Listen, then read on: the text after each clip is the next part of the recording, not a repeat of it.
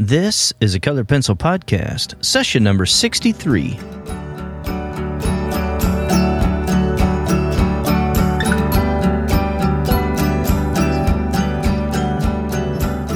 Welcome to Sharpened Artist, a colored pencil podcast where we discuss in detail all things in and around colored pencils and the colored pencil artist.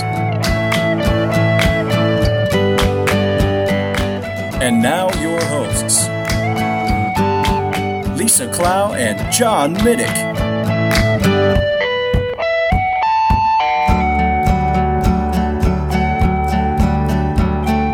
Hello, my name is John Middick, and I am joined once again by my co host Lisa Clough of Lachri Fine Art.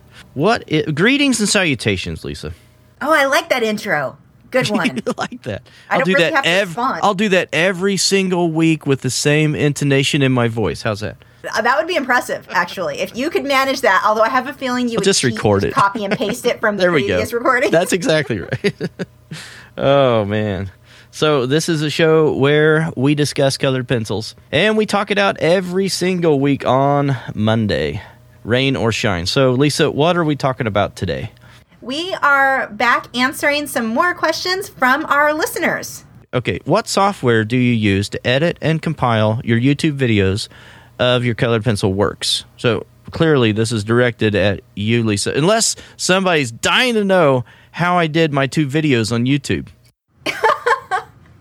Well, I use Power Director 12. It's an older version. They've got newer ones out, but from what I've seen, the upgraded versions don't have any added bonuses for the way I work. So I just stick with Power Director 12, and you can actually buy that new on Amazon for like $35. Wow. There are so it's not the best in the world, but myself and many of you know who Jason Morgan is. He's a wildlife artist.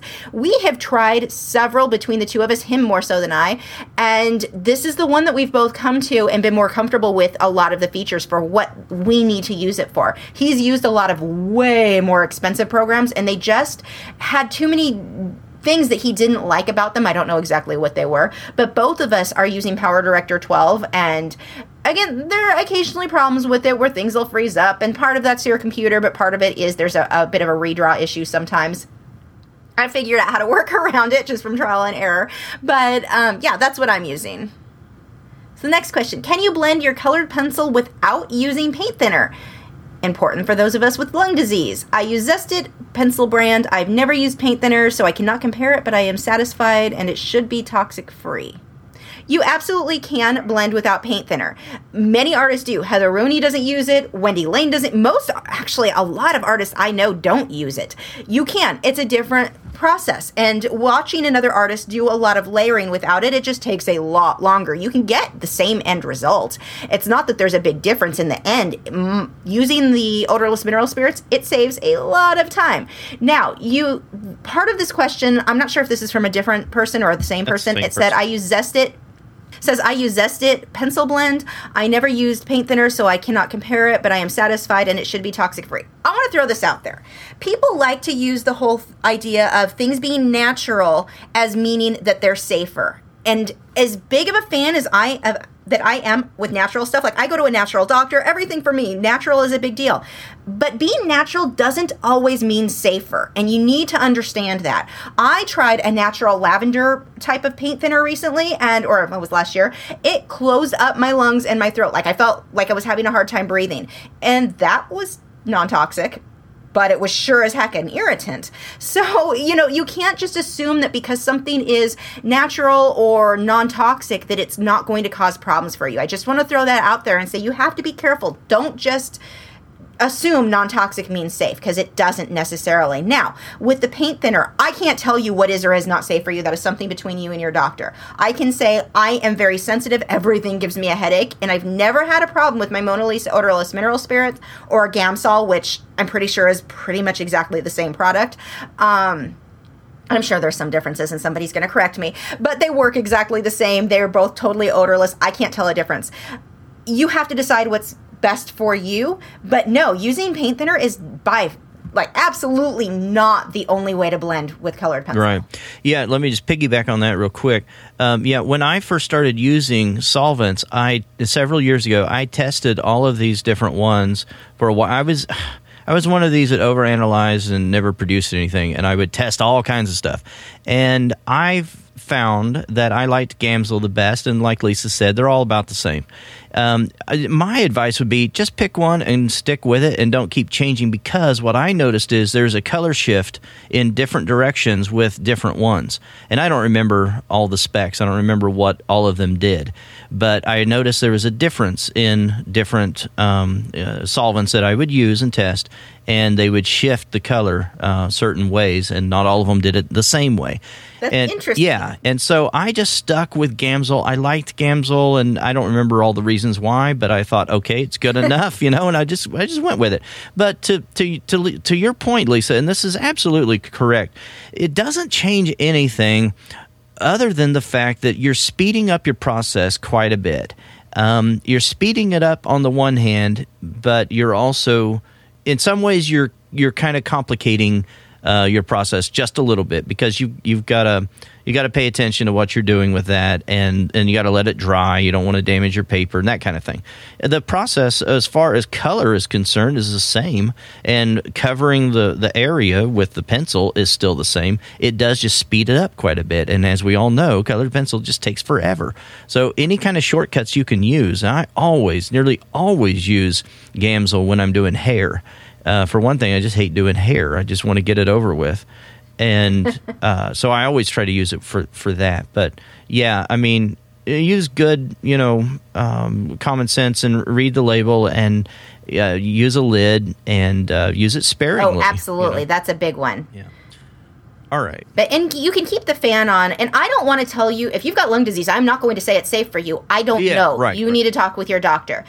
But for the rest of us, you know, we've got to use common sense too. Having a ceiling fan on can help. Keeping the lid on, like John said, big deal. And I've watched people work with their paint thinner and they'll leave the lid open like for hours while they're working. No, put the lid on it. Leave that lid on when you're not actually using it. You don't need to have that lid off. It's not safe. Plus, it's really common to have a pet walk by. If you've got a cat and that cat walks by, it's odorless. They may take a few licks before they realize this tastes terrible and it can kill them. So, y- use common sense for sure. That's Yeah. a big one. All right. Are you an alien? Your art is simply too gorgeous. Uh, I'm not. I'm not an alien. I can't speak for Lisa, but uh, this isn't addressed to me anyway, because uh, I'm sure whoever wrote this can do art just as well as I can. So anyway, that's funny. That's a that's a funny one. All right. I am an yeah, alien. yeah, I knew you were. Actually, no, it's not so much that I'm alien. I'm half fae. There we go. Okay. Best ways to use colored pencil on canvas. Have you ever done that? I've done that. I've not just because the canvas is so rough Yeah. and it will eat through your pencils like crazy, which may work. I've just not used it yet. That is probably something. I've got some small took- watercolor canvas boards that I need Yeah. to test it on. I just I haven't. took a workshop and uh, we used uh, Fredrix canvas, uh, the the panel, you know, and Yeah, the watercolor Yeah, canvas yeah, the watercolor canvas. It was it was pretty interesting. Um, he was teaching it that you use solvents, you know, as you're doing it. It was it was fun, um, and he actually applied the solvent in uh, on the brush to the pencil, um, you know, the the point of the pencil, Huh. and then would take the brush and then paint with the brush and apply it, you know, directly to the canvas. Yeah, it was it was kind of neat. I I kind of liked that it. I actually wonder how well that would work with doing um, that method with the don't hate me Prismacolor art sticks Prismacolor because sticks. Yeah, those are big yeah. sticks. That would I'm I think going it, to I think try it that. would. I have. a think it would work really well. Yeah, I, I you know yeah I would like to get him on too to to interview. So our next question: How do you get decent points on your pencils without sharpening the pencil away every time? What I do is I use a very good uh, pencil sharpener that you you can kind of tell, you can kind of feel it as you're sharpening it that it's already sharpened. Uh, it's not one of those that pushes a pencil backward like you uh, have often with electric sharpeners. This is a manual sharpener because I like the long point that it gives me. It's called the Derwent Super Point pencil sharpener, and it- Oh, I've not tried that It's one. I've really- been using the Kum long pointed. it's really sharpener. good. But then the other thing that I do is I use sandpaper, and when my uh, lead gets a little bit dull, then I just take about three strokes, uh, vertical strokes with that sandpaper, and it gives me another razor sharp edge that I can use a little bit longer. And I don't eat up pencils very quick if I do that. Yeah, I do the same as you. All right. I mean, besides obviously the different brand name on the long pointed pencil Yeah. sharpener. So, how are you preparing the gessoed surface to use with powder blender? Airbrushed on and nothing else? Sanded as well? Thanks. I'm just airbrushing it on. You don't need to sand it. There's no need to You- because you sanding it would get rid of the texture. We want the texture. So yeah, I just airbrush it on, and that's it. I thin out the gesso with water, stir it up really well, and so it's about the consistency of milk. Hmm. And then I just airbrush it right onto the paper. I have to try. I haven't tried that yet. That sounds interesting. It's the best way to achieve realistic fur texture, the sort wolves have around their neck. I've never drawn a wolf. That that would be something. Yeah, if I drew that, could I? No, never mind. That wouldn't work. I was thinking maybe I could convert it. Get yeah, I could do a print of it and then have a T-shirt made of it. That'd be cool. A wolf howling at the moon. I'd love that. That is really original. I've not seen one No, like that, so I really you? think that never you seen should that? do Yeah. that. I'm sure. No, for creating realistic fur texture, here's the thing. No matter what texture you're trying to create, there's no magic secret. You copy Oh, what you see in your reference photo. What a and I know that's not the answer anyone ever wants. I know, right? There's no secret magic Fine. thing with it. Break it down one section at a time will make it easier, but you're gonna copy what you see. Working upside down can sometimes help because when we do fur or hair, There you go again. Always Okay, I've suggesting people stand on their head. Yeah. So if you if you can work upside down, it tricks your brain into seeing things more accurately as abstract Yeah, shapes. all the Whether blood you're flows working on your fur brain. Or roses or whatever it is, flowers, you want to look at it in terms of abstract shapes. Don't look Right. at it as fur because that's going to be, get more confusing. Look at the abstract shapes and copy what you see. Yeah, and for me, I mean, I've not drawn this, but just in general, when you're uh, drawing anything, especially if it's something abstract, it does help to trick your brain into thinking about sometimes the negative space as well, the things that are around the things that you're trying to draw, and you think, oh, that over there is. Cre-. Let me let me think how to describe this. For instance, if I'm drawing an eye, an eyeball, um, I'm thinking about that angle of where the tear duct and the uh, upper eyelid and the lower eyelid are. And I'm thinking about that angle, that particular angle that I'm seeing. And I'm not thinking about, I'm drawing this white part of this uh, eyeball right here. So you can do that with any other thing that you may be drawing. But then the other thing is, it does help to think about the object, the thing that you're drawing, because you want it to look like what you're drawing.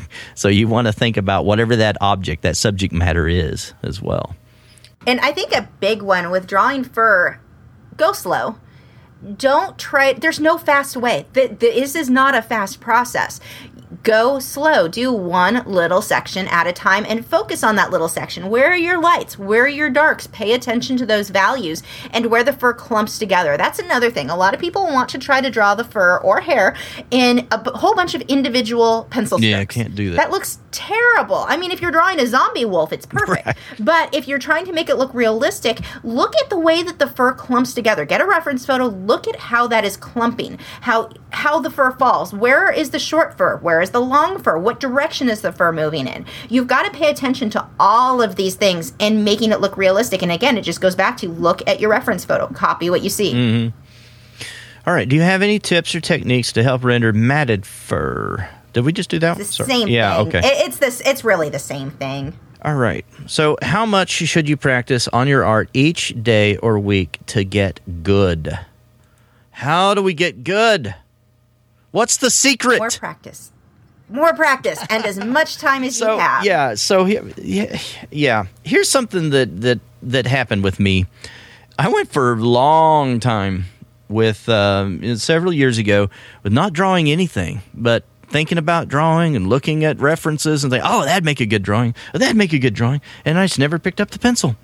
And then I came across something, and I don't. It was it was a blog post or something, and this person was talking about writing and how it was a discipline that they would get up and write for 15 minutes every day. And I thought, mm-hmm. I'm so dumb. Why don't I do that with drawing? I love drawing, and when I sit down and draw, I love it, and I don't I don't want to stop. I thought I'll just do that, and so I got to tell you, I've been doing that for the past. I don't know, maybe year and a half, something like that. I and I, here's what happens: I've got, I printed out a physical copy of a calendar, and I just most of the time I use a red pencil, and I just check it off. I put a big red X, and I look back, and it just fuels my success to know that tomorrow I'm going to draw again. and that's good that's a good practice it's just a good habit and i don't want to break the chain i've created this chain now i don't want to break it i don't want to stop now sometimes i'm only Yeah. drawing for 30 seconds because It's the same as going to the gym. yeah, it is. Or drinking your water or whatever it is. Um, so I've got these sketchbooks just scattered everywhere that, that I happen to be. And I just pick them up and I just don't want to break that chain anymore. And so sometimes, you know, I'm not real, I'm just kind of doodling sometimes or I'm practicing like fading or something like that. Uh, sometimes I don't really have a purpose, but it's just building up muscle memory and it's just, it's just a good practice. And one book that I could recommend uh, that is non art related, but I got a lot of good use out of it. And it kind of talked about this sort of thing. Is a book by Charles Duhigg called The Power of Habit. And it was more confirmation, perhaps, for me than anything else. But I, because I'm a person, I, some people would call it boring. I'm just, I, I'm, I have routines. If I don't have routines in my life, then nothing gets done um, because I don't want to take up mental bandwidth to do things that I need to just get done. So I plan them out. I get up at the same time nearly every day. I drink my coffee at the same time nearly every day. I do do everything the same, and it just makes it to where I think I can be more creative in other areas that I want to be because I tell myself this is this is who I am. These are the habits I want in my life, and so then I can incorporate those because I've decided, you know, I've determined ahead of time what I'm going to be doing. So I hope that helps. Yeah, it's funny. I think as artists, so many of us don't like that idea of a schedule. I hated it. I wanted to be free to do what I wanted. I mean, I'm an artist. I want to do this.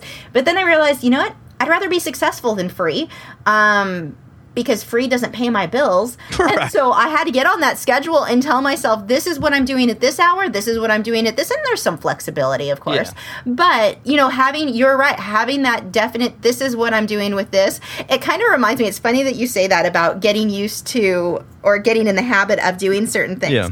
I eh, went on a sugar binge where I could do nothing but eat. Like all I wanted to eat was sugar, and that really, with my health problems, is the worst thing I can do.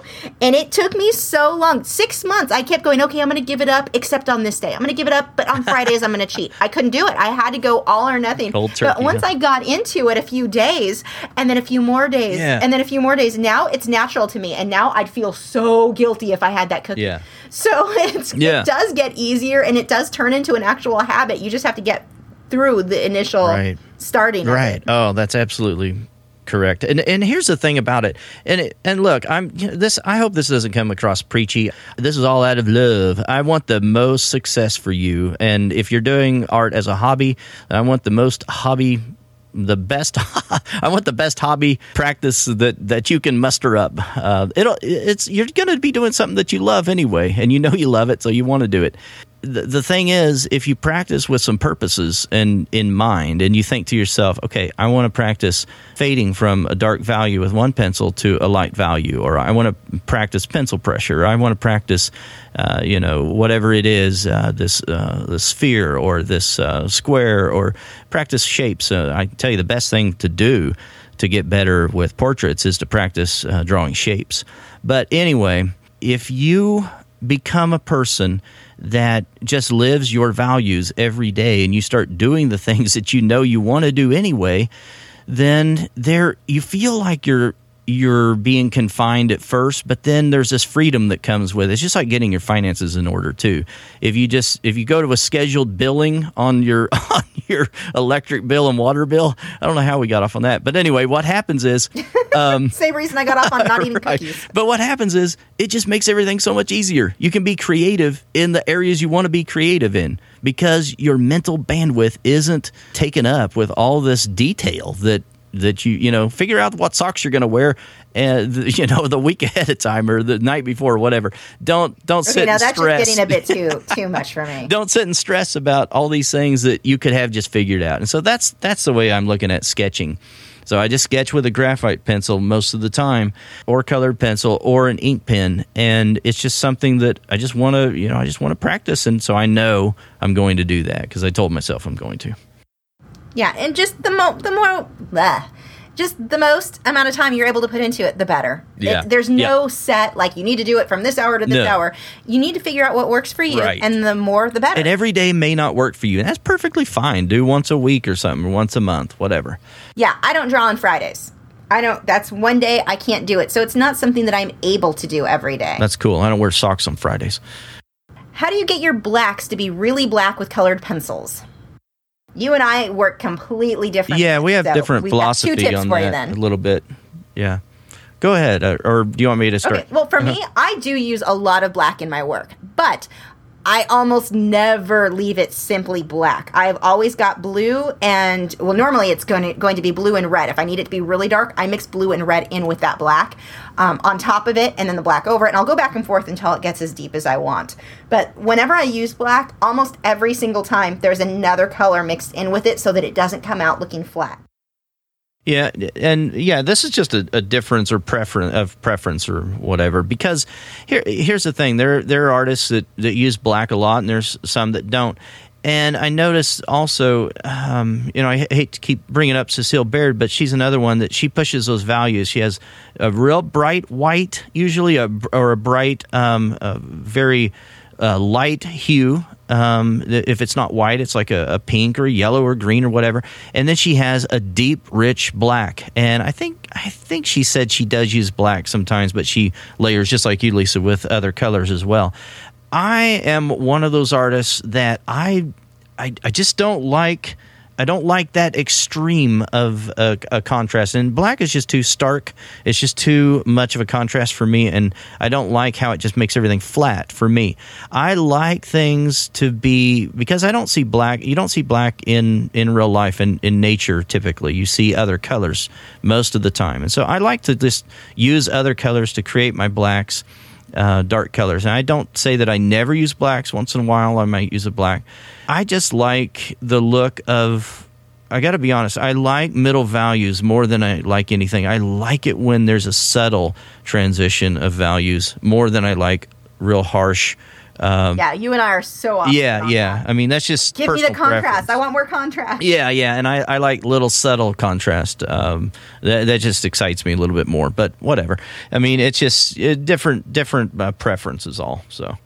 With colored pencil, it is tricky.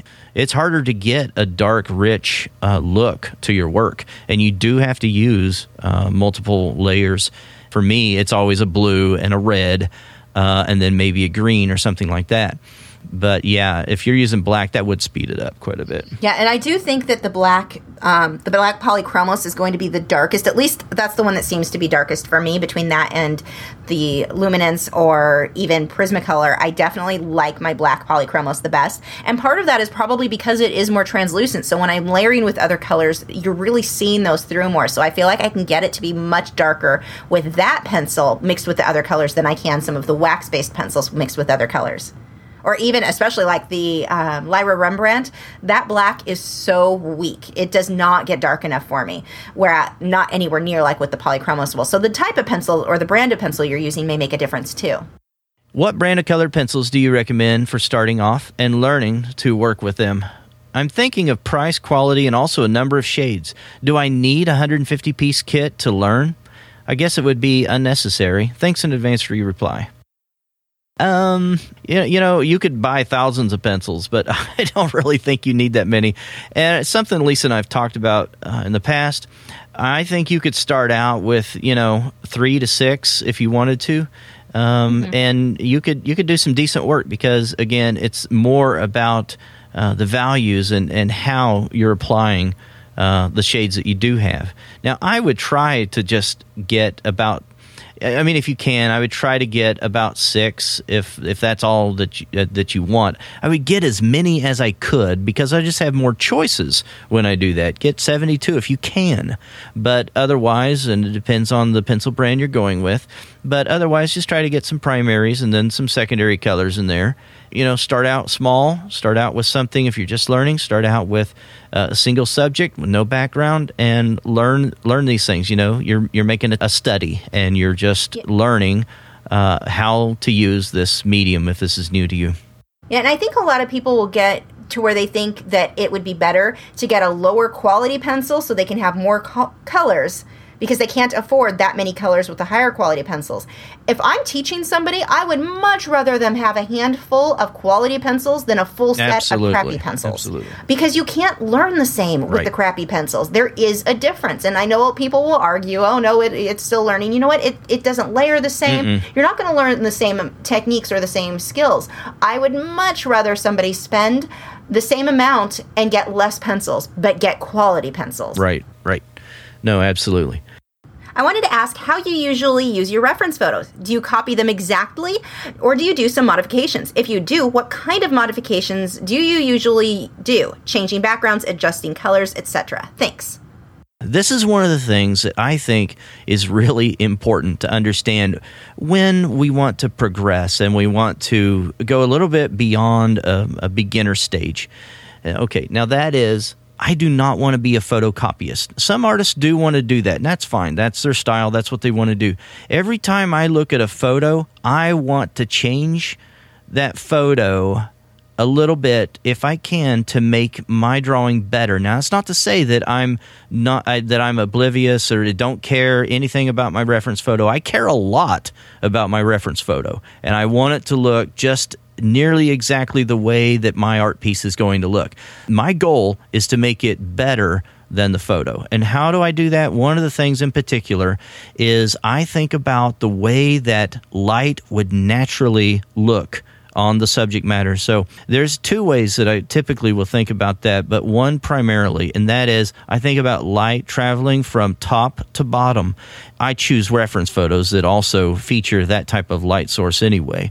And I want softer light typically. I don't want harsh shadows because I want something because most of the time when we're looking around in life and we look at people, we look at trees and nature or whatever the subject matter is, we see light traveling from top to bottom. Now, sometimes the soft light, the second light source that I was going to talk about, is coming from a window or something like that, or it's traveling slightly horizontally, but it's also uh, from a, an upward direction traveling down. And so I always want to put my brightest area up at the top. If we're talking about a face, then I'm going to ever so slightly make the top of the face, the forehead, is going to be brighter than the neck because that's the way light works. It travels top to bottom. Now, I don't care what the reference photo tells me. If the reference photo has the neck being brighter, unless it's specifically designed for that, then maybe they're shining a flashlight at their neck or something weird like that.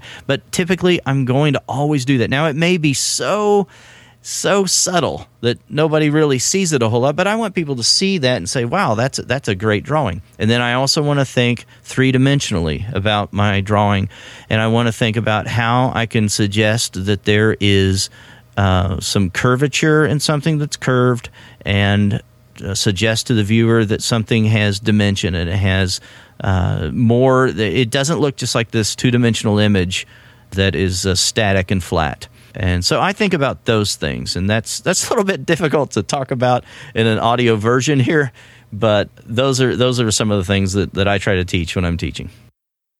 For me, it completely depends on what I'm working on. There are times where I will copy something almost exactly because I think it is such great practice for your own skills, especially if it's a very strong reference photo. But more often than not, I'm changing the background. I may change my lighting a bit. Um, it, it just depends on everything. I do a lot of surreal work, so obviously I'm changing everything in those cases. But yeah, m- usually I like to change the background, and especially if it's a reference photo that I've gotten from somewhere like wildlifereferencephotos.com, where a lot of different artists are going to be using the same reference photo. If my background is completely different, then my artwork is completely different than anybody else's, even though we use the same photo of a cheetah or whatever it is. So I normally will adjust stuff. There have been exceptions to that. There's a flamingo that I've got uh, framed on my own wall that I had painted or I did in colored pencil, and I copied it almost exact, exact to that reference photo. I changed very little it, it was such a strong reference photo and i thought it looked like fun to copy that's just what sounded like fun to me that time and it you know of course i did the tutorial excuse me of course i did the tutorial on that so it worked for that as well but other people have done that same photo and it, all of our work looks the same so to me it doesn't make sense for all for me to always copy reference photos again depending on where i took them or got them from. Um, if it's a reference photo I took myself, I may copy it a lot more exact because no one else is going to have that reference photo.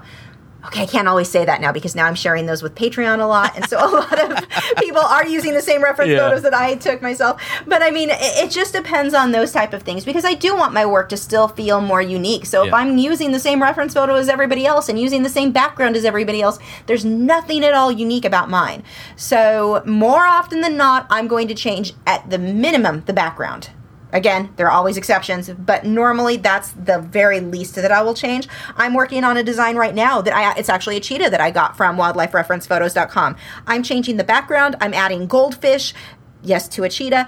I'm doing a lot of different things. So th- there I'm changing tons of things. I'm going to change the lighting on the cheetah. I'm really only using this one because I like the the position that the cheetah is sitting in. But everything else is getting changed on that. Now, Michelle, I just want to say that if if uh, you're asking this question, then chances are I'm going to make a leap here. I'm going to guess that maybe you're um, not satisfied with um, just leaving, you know, just copying a photo. So I want to encourage you to also then, if you want to do this, take your own photo references and try to uh, start going in that direction. That'll challenge you even more. Um, so you can do it. Yeah, because then it's your art from start to Yeah. finish. Even if you copied that reference photo exactly, you Right. took the photo. That was a form of art all in its own. Exactly. And now you're then making art from it. So even if you copy it exactly, start to finish, that's your art. Feeling of satisfaction when you do that. Oh, Yeah, it's so good. huge, and you may not realize that. When, I mean, I didn't realize how much I was going to enjoy working for my own reference photos until I started going to the zoo and getting some of these photos for myself. and the yeah. sense of pride. I mean, Yeah. I'd be proud of the work that I completed anyway. Right. But when it was a photo of a flamingo that I just got the best lighting and I loved everything about it, and then I got to paint my own. Oh yeah, I was way more proud of myself than I normally would be. Awesome. And as always, you can check out the show notes over there at sharpenedartist.com slash podcast. And if you would like to contribute, leave a question for us. You can do that at sharpenedartist.com slash Q&A. If you want to just reach out to us, tell us what a poor job we're doing, you can do that at podcast at sharpenedartist.com. We want to ask a huge favor. Tell someone else about the show. We'd really appreciate that. Tweet about it. somebody else who actually likes colored pencils, though. Yeah. Otherwise, it really doesn't do much good. Yeah, there you go. Let's qualify that just a little bit. and if you want to continue the discussion, we do that over there on Facebook in the Colored Pencil Podcast group. Thank you very much for joining us. We really appreciate you if we haven't said it lately. And we'll talk to you again next week. Bye. Thanks for listening to this week's episode. All the show notes can be found at www.sharpenedartist.com. Hello, my name. No, we got to count. One, two, three. All right. Um, what was the next? This could go downhill really fast. Okay, what are we doing next? Let's see. Now, on this All next right, so- question, um, yeah, I don't know still- what this person's talking about. I have Oh. never experienced anything like that, so I don't know how to answer it. Other than Okay, well, I'm pretty let's- sure you're doing uh, something wrong.